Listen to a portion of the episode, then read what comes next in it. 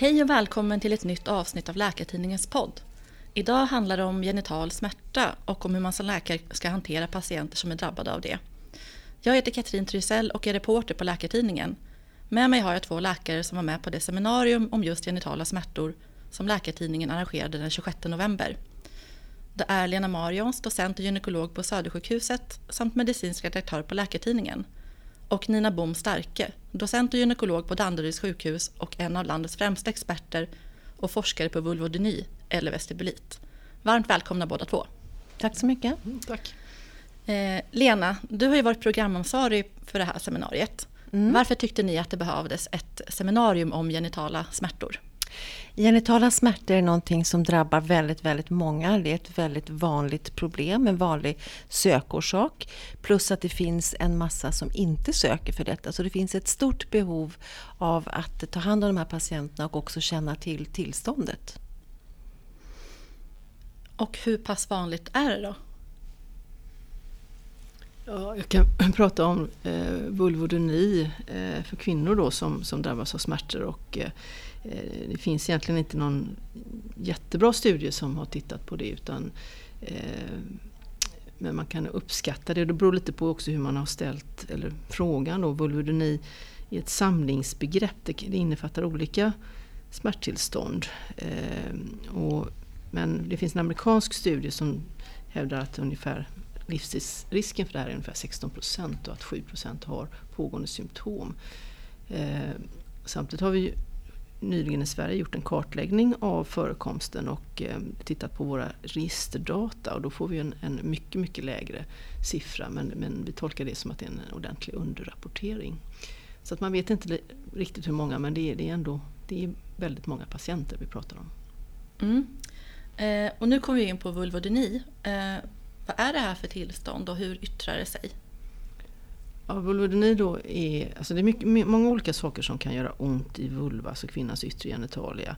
Eh, och som också då kan påverka eh, framförallt då samlivet. Och, eh, dels har man, alltså den absolut vanligaste gruppen då det är unga kvinnor som har ont vid samlag och där smärtan sitter runt eh, slidöppningen. Eh, och det, det, kallar vi då för provocerad vulvodyni eller provocerad vestibulodyni eller som man har sagt tidigare då vestibulit som är ganska inarbetat hos patienter. Men det, själva ordet är lite missvisande. Varför är det missvisande? Jo, för att allting som slutar på it eh, indikerar ju då att det är en inflammation i vävnaden och vi är inte så säkra på att det är en inflammation i vävnaden utan att det kan ha varit det men att det är mer ett smärttillstånd. Och det är därför vi hellre kan prata om vulvodyni, alltså som är vulvasmärta. Det passar liksom bättre med själva tillståndet. Mm. Eh, och finns det andra tillstånd som också är förknippade med smärta i underlivet? Ja, det finns ju många, till exempel endometrios är ett sådant tillstånd som ger smärta i eh, underlivet. Och eh, det beror lite grann på vad man menar med underlivet. Det kan ju mm. vara mer i buken och mensrelaterade smärtor. Och sen kan det ju vara andra saker, lokala hudinfektioner, inflammationer som kan ge besvär också i underlivet. Så att det är viktigt att eh, de som har besvären går och blir undersökta. Och även män kan drabbas av genital smärta? Ja, det är riktigt. Eh, och under det här seminariet idag så hade vi en urolog som beskrev lite och hur de arbetar och eh, också hur man gör undersökningar hos män som eh, upplever smärtor i underlivet. Där smärtan kan beskrivas ganska olika på olika delar av kroppen. det kan vara i, i pungen, det kan vara i ljumsken och det kan vara på lite olika ställen. Så att det, det gäller båda könen. Men eh, hur bra tror ni att vården och eh, ja, specifikt läkare då är på att ta hand om patienter med den här typen av smärta? Ja, men återigen då om vi pratar om, om kvinnor och vulvodyni så eh, är jag tror att kunskapen har ju blivit successivt mycket bättre om den här patientgruppen. Att det har ju varit ganska mycket med, med, medial uppmärksamhet kring patienterna och vi har eh, väldigt mycket utbildning. Eh, sen är det väl eh, om vi då pratar om läkarna så är det kanske vissa gynekologer och hudläkare också som träffar de här patienterna som är kanske lite mer fokuserade och de har ju en stor kunskap. Eh, men sen har vi också nu en väldigt väl organiserad ST-utbildning med alla våra blivande specialister inom gynekologi och även dermatologi som lär sig om de här patientgrupperna. Så att kunskapen inom professionen ökar. Men sen är det mycket andra saker också, organisatoriska bitar som bör vara på plats. Då att man har möjlighet att ta emot de här patienterna och ofta behöver man då kanske jobba med, även med andra yrkeskategorier för att få ett bra omhändertagande. Och där haltar det ju då att det ser lite olika ut, att man inte alltid har möjlighet att göra det. Så det ser lite olika ut och det kan bli bättre såklart. Det kan också se väldigt olika ut, eller det ser väldigt olika ut i landet. För att en stor grupp är de unga, riktigt unga kvinnorna som då har att vända sig till till exempel ungdomsmottagningen. Och ungdomsmottagningens personal, till exempel i Stockholm, har ju ändå blivit ganska väl utbildade i omhändertagandet. Där jobbar de ganska mycket tvärprofessionellt. Eh, men ungdomsmottagningarna ser ju väldigt olika ut i andra delar av landet. Det finns inte alls lika gott om ungdomsmottagningar och de är inte lika väl bemannade och därmed inte lika väl utbildad personal. Så att det är inte en riktigt jämlik vård när det gäller det här tillståndet. Sen är det inte alla ungdomsmottagningar som har det här som, de här patienterna som upp sitt uppdrag. Och en del ungdomsmottagningar ligger under kommunen och en del ligger under gamla landstinget. Då, och, så att och som sagt, alla har inte uppdraget och då fallerar det ju. Och vad får det för konsekvenser för patienterna? Det är ju att många får ju då tyvärr inte ett bra omhändertagande för det finns inte riktigt på den platsen där de bor. Medan andra får väldigt, alltså får väldigt bra omhändertagande då i, i vissa regioner där man har eh, liksom mer satsat på den här patientgruppen och har byggt upp mottagningar och har, har betydligt bättre resurser för att ta emot dem. Så att kunskapen om hur man ska jobba med patienterna är, är god. Eh, men det är inte genomförbart riktigt ännu då för att resurserna finns inte på plats.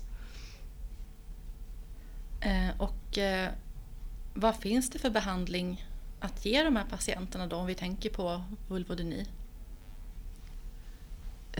Ja, det, det beror lite på hur länge, alltså hur ont patienten har och hur länge hon haft bekymmer. Då. Så att vi ser det inom vulvarg då, SFOGs eh, intresse, arbets och referensgrupp för, för vulvaginala sjukdomar. Vi, vi ser det ju som att den eh, unga kvinnan ska ju då kunna vända sig till sin ungdomsmottagning för att få en, ett primärt omhändertagande som mycket handlar om att gå igenom olika triggers som kan ligga bakom varför hon har ont. Eh, gå igenom det på ett tidigt stadium.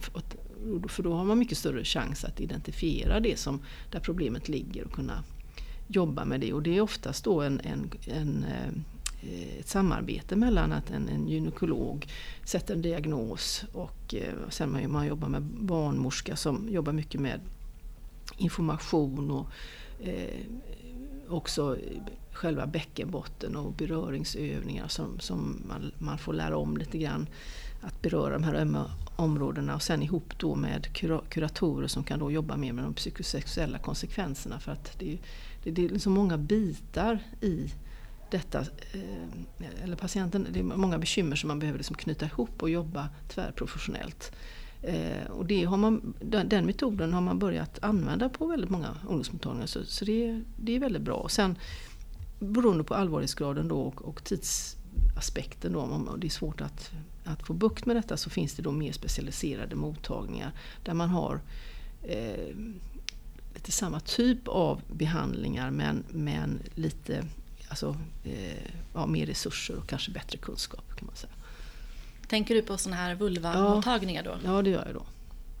Där har vi också jobbat tvärprofessionellt då, men, men lite kanske mer intensivt eh, med de här patienterna och eh, där vi kanske jobbar lite mer med eh, farmakologisk behandling och ibland kirurgisk behandling. Och, ja, lite, vi har mer arsenal att ta till så att säga.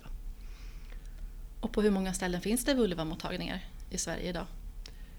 Ja, det finns... Eh, det, det, eh, de kommer och går tyvärr lite grann men, men eh, det är fler nu än vad det har varit förut. Men jag tror att det är ungefär 11 av 20 region, regioner eller landsting då som har vulvamottagningar. Och vi tycker ju då kanske att det ska finnas såklart i varje region en mer specialiserad mottagning.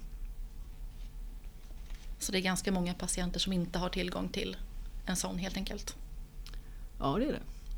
Men alla behöver inte heller gå på den mest högspecialiserade mottagningen utan tycker även att, att det ska finnas förutsättningar för öppenvårdsgynekologer att också kunna ta hand om den här patienten. Men ofta fallerar det då att de inte har möjlighet att samarbeta med kurator eller barnmorska. Att de är väldigt ensamma i omhändertagandet. Och då, så att den, det är en ren organisatorisk förändring som skulle till där för att då skulle många fler kunna liksom vara på vanliga mottagningar. Absolut. Mm. Eh, men vilka, vilka läkarkategorier är det då som träffar patienter med genital smärta? Jag tror att ni var inne på det i början där. Det finns ju väldigt många olika, eh, olika läkar, eller läkarspecialister kan man väl säga. Det är allmänläkare, en del kommer ju direkt till allmänläkarna, kommer den vägen. En del kommer via hud och eh, dermatovenerologer, hudläkare, kommer den vägen också. Eh, och sen så eh, är det då till gynekologer. Och då finns det ju öppenvårdsgynekologer som kanske har mer basgynekologi som har alla typer av tillstånd och sen är då nästa steg att man skickar upp patienten vidare till någon som är specialistkunnig och där det gärna också bedrivs lite forskning på området för det är ju också viktigt. Sen har vi nog urologer också. Idag fick vi ju lära oss att urologerna tar hand om männen som har ont. Och det är nog mest urologer. Mm. Tror ni att patienter drar sig för att söka hjälp för de här, den här typen av besvär? Vare sig vi pratar om män eller kvinnor nu. När det gäller kvinnor vet vi att de, eh, att de drar sig för det. För att eh, det finns sådana undersökningar som tyder på det. Eh, och, eh, det kan ju också vara en, en okunskap hos patienterna då. Att, att, det finns ju en del kvinnor som alltid haft bekymmer eh, kan ha haft svårt att använda tampong eller haft ont vid samlag men hon har ingen annan referensram så hon kanske tror att det är så det ska vara. Och sen är det väldigt skämmigt då att, och skamfyllt att det är inte så lätt att kanske bara lyfta den här frågan och sitta och prata om sina problem och då får man kanske inte heller reda på att så här ska det inte vara. Att de kanske inte vet var de ska vända sig riktigt. Eh, och sen kanske de har varit på läkarbesök men så har, har man inte liksom ställt frågan och då då kommer det inte fram. Så det, vi vet att det är ett stort mörkertal. Att det är många fler som har bekymmer som, än som får hjälp och söker. Jag tycker att det illustreras lite grann också av att det finns ju inga patientföreningar för den här patientgruppen, vilket det gör för andra grupper, till exempel endometrios och många andra tillstånd. Men här finns det, finns det inte det. Och det kan ju vara ett tecken på att det är ingenting som man direkt kanske vill skylta med. Hur ska man eh, få reda på det här och vad ska man ställa för frågor som läkare? Hur, hur ska man göra för att få patienten att berätta om detta? Men det är ju viktigt om man som gynekolog eh, frågar om eh, att man ska alltid ta en sexualanamnes. Vi är ju ganska vana vid att fråga eh, om man har varit gravid och hur många barn man har fött och så men att man också går in lite grann på en sexualanamnes eh, och frågar om, rakt ut om det är besvär med smärta. Och vi är väl kanske bättre som gynekologer än till exempel om man söker på en allmänläkarmottagning. För de här kvinnorna kan ju söka för oklara buksmärtor eller oklara smärttillstånd eller kanske nedstämdhet fast i själva verket kanske bottnar i en sån här smärta. Så att det är viktigt att man även där frågar. Är det något annat som är viktigt att tänka på när man träffar de här patienterna?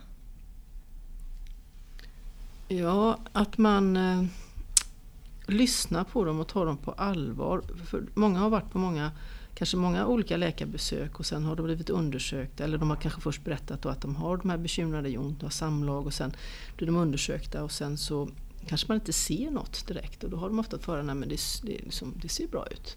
Så det kan ju liksom inte vara något problem. Eh, och då blir de, ja, det, det, det väcker ju en, en, del kanske tvivel hos patienten då. Så att, så att det, hon drar sig från att Eh, ta upp det nästa gång. Eller, eh, så det, ja, det finns många bitar i det hela. Så att jag tycker man ska, man ska verkligen lyssna på dem. och ut, alltså, De berättar att de har ont och då har de ont. Och sen så får man ta det därifrån. Så att eh, det är bra att ta ha ganska gott om tid första gången man träffar dem. För det är inte ovanligt att de har varit runt på flera ställen och då behöver man då behöver man mer tid för att liksom vinna deras förtroende och, och visa att man tar dem på allvar. Och, och så, så, det är en väldigt bra början. Mm. Mm. Eh, men kan man bli av med de här problemen då? Ja, det kan man. Eh, många blir eh, hjälpta och man kan väl säga det att, att ju, ju kortare tid och ju mindre ont man har, det är naturligtvis bra prognostiska Eh, faktorer då men, men man kan, vi har haft patienter som har haft jätte, jättesvårt och inte aldrig kunnat haft ett smärtfritt samlag som vi har kunnat jobba med på olika sätt. Då. Alltså man jobbar med med själva smärtupplevelsen, man jobbar med bäckenbotten, alltså den spända bäckenbotten. Det har vi inte berättat om tidigare men att många av de här patienterna är ju väldigt spända i bäckenbotten. Och sen så jobbar då parallellt då med de psykosexuella konsekvenserna av att ha ont. Och många gånger så, så kan de då få övningar samtidigt som de får väldigt mycket stöd i det de gör, att man kan vända detta. Men det är en process och man ger patienten verktyg. Alltså det är inte så att hon bara kommer om någon fixar henne utan man ger henne verktyg och information och sen så får hon göra mycket eget jobb så att säga, men under stöttning. Då, så att man, mycket handlar om att vara väldigt liksom, coachande och positiv och ta vara på det som fungerar. Och, och, och men, men många kan bli jättebra, helt bra. Så, och ibland eh, kommer man inte hela vägen. Men det finns, finns mycket hjälp att få. Jag tror också att det är många som kanske drar sig för att söka därför att de är så rädda för själva gynundersökningen. Därför att de är rädda för den och tror att den ska vara väldigt smärtsam. Eller kanske har varit med om att det har varit en väldigt smärtsam gynundersökning. Och då är det viktigt, viktigt tycker jag att framföra att det inte man behöver inte göra en fullständig gynundersökning utan allting sker ju på patientens egna villkor. Utan den undersökningen gör man gemensamt. Eh, så att det, det, ska inte vara ett hinder för patienten att söka. Utan det är det man ska kunna hjälpa till med. Så det kan man vara tydlig med som läkare att det är det som gäller? Kanske? Ja, absolut, absolut. Det är jätteviktigt. Och det är viktigt också att ta upp direkt vid första besöket. Antingen tar patienten upp det själv eller också kan man fråga om det är så att hon tycker att själva undersökningen är obehaglig. Eh, ni pratar ju också om det här med att ta sexualanamnes och eh, tror ni att man, om man är läkare i primärvården, att man kan tycka att det är lite jobbigt att ställa de frågorna? Ja, det kan vi nog ganska säkert säga. Man blir ju bättre, allting, träning ger ju färdighet. Och eh, jobbar man med som allmänläkare och inte har så mycket patienter där det är kanske, man anser inte att det är adekvat att ta en sexualanamnes, då blir man ju inte särskilt bra på det. Vi har ju utbildning i kvinnosjukvård för ST-läkare i allmänmedicin. Och det är ett av de momenten vi försöker träna dem på. Och det är väldigt svårt i början. Men ju mer man tränar på det desto bättre går det ju. Och man får ju ut väldigt mycket av det. Hur länge har ni haft den eh, utbildningen för ST-läkare i allmänmedicin i just detta? Alltså, det har inte varit fokus just på den delen utan det har ju varit kvinnosjukvård överhuvudtaget. Och det har vi haft nu i tre år. Så det finns hopp om att det blir bättre? Absolut. Eh, ja, Nina, du forskar ju om vulvodyni. Vad arbetar du med just nu? Eh, ja, eh, dels har vi eh, gjort, precis avslutat en, en rätt stor registerstudie där vi har tittat lite på eh, faktorer kring hur de här patienterna mår när de föds. Och det ser ut som att de är lite sköra redan från början. De är lite små, lite lätta. De föds oftare med kejsarsnitt och en del andra saker. Så att, det är ganska kul för det är ingen som har tittat på det tidigare. Eh, och sen så håller vi på att analysera en botoxstudie som vi har gjort under, jag ihop med Filip Haraldsson som är doktorand. Ja, det är nog fyra år sedan vi började planera den och eh, där vi har då använt eh, botox för de patienter som har ont och som är väldigt spända i, i bäckenbottens muskler. Eh, som då har randomiserats till antingen eh, koksalt eller, eller botox, två stycken behandlingar. Så att, men vi är inte riktigt klara med, med analysen ännu. Men det är, vi har inga allvarliga biverkningar, det kan jag säga i alla fall. Och vad finns det mer kvar att ta reda på när det gäller detta? Det finns ju mycket som helst såklart. Eh, det, det är klart att man skulle vilja ha mer behandlingsstudier. Och eh, en annan sak som är också, vi vet ju faktiskt inte vad det här riktigt orsakas av. Då. Det finns en stark association till upprepade svamp, svampinfektioner då när man får väldigt stark inflammation i vävnaden. Att det kan vara en trigger då att, att eh, man får den här ökade smärtkänsligheten i, i området. Men det finns säkert massa mer studier man skulle behöva göra såklart på bakgrundsfaktorer och, och förstå lite mer mekanismerna. Men det var ganska spännande idag när vi pratar om både manlig smärta och kvinnlig smärta. Hur, och det finns väldigt mycket samsjuklighet och det finns väldigt det var väldigt mycket som var lika för det här. Alltså att långvarig smärta går med, med många andra faktorer som, som vi nog vet om då, men det var ganska trevligt att se det idag. Liksom att vi, vi, det är precis samma problem. att många, alltså, Har man långvarig smärta så påverkar det den psykiska hälsan. Att ångestproblematiken, depressionstendenser och andra smärtor liksom samvarierar. Och det blir liksom oftast värre med tiden ju längre man har en smärta. Så att, eh, och det var, var väldigt lika både för den manliga smärtan och den kvinnliga smärtan. Så det är klart att det, det är massa saker som, som vi behöver ta reda på. Så att man, och, och min förhoppning är att man kan hitta liksom en prevention, att vi kan eh, öka kunskapen och utbildningen, att vi kan möta de här kvinnorna mycket tidigare då eh, för att kunna vända det snabbare. Och när du pratar om samsjuklighet, att eh, det är högre förekomst av ångestproblematik och sådär. Hur ska man veta vad som är hönan och vad som är ägget där? Ja, jag vet. det har jag inget svar på. Eh, man kan tänka sig båda, båda vägarna såklart. Att, att eh, har man en, en benägenhet för ångest, depression så, så kanske man reagerar på smärta på ett, eh, att man blir mer smärtkänslig. Samtidigt är det fullt förståeligt att man utvecklar en, en både ångest och depression om man har de här bekymren. Så att, eh, det, det har jag inget riktigt svar på. Det samvarierar säkert. Men det är det som gör det så viktigt att man har en helhetsbild. Så att man tittar på allting, att det verkligen det hänger ihop. Hur man mår och eh, när man har svår smärta. Så att det är jätteviktigt. Och du Lena, du forskar ju på reproduktiv hälsa. Eh, till exempel metoder för familjeplanering och aborter och eh, gynekologisk cancer.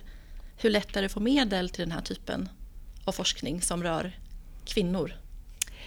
Ja, det finns områden som det är lättare att få medel till men det har faktiskt förändrats. Och eh, just nu så har jag ett projekt tillsammans med en doktorand när det gäller menstruationssmärta. Och menstruation har varit något som har legat väldigt lågt prioriterat när det gäller forskningsanslag. Men nu har det börjat ändras lite grann, tror jag genom att man har skrivit lite mer om det, det har blivit lite mer fokus. Så att nu har det blivit något lättare faktiskt att få stöd för, även för den typen av forskning. Vad gör ni i den studien om menstruationssmärta? Vi tittar på om vi kan hitta en bra smärtlindring för kvinnor med svår menssmärta och kvinnor med endometrios. Kan du berätta om några preliminära resultat redan nu?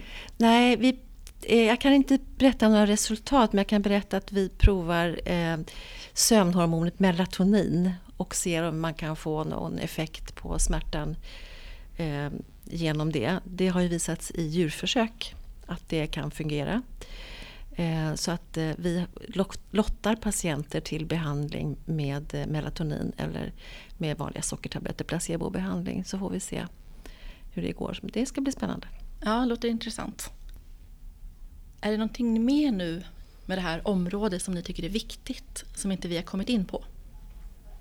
Jag tycker väl att ändå att man eh, jag ser också positiva trender ändå. Liksom att, eh, eh, också fått lite lättare att få medel till forskning och, och eh, eh kvinnor i, och media tycker jag är ganska alerta och har, har uppmärksammat det här. Så att jag tycker det finns ändå, jag tycker man ska vara hoppfull att man får jobba vidare och eh, eh jag hoppas att eh, just att, att eh, kvinnor som har problem då, att de vågar, vågar söka hjälp. För att det, är liksom, eh, det ska inte göra ont att ha sex. Det är också ett väldigt viktigt budskap tycker jag. Liksom det, det, det, är inte, så ska det inte vara och då är det något som inte stämmer.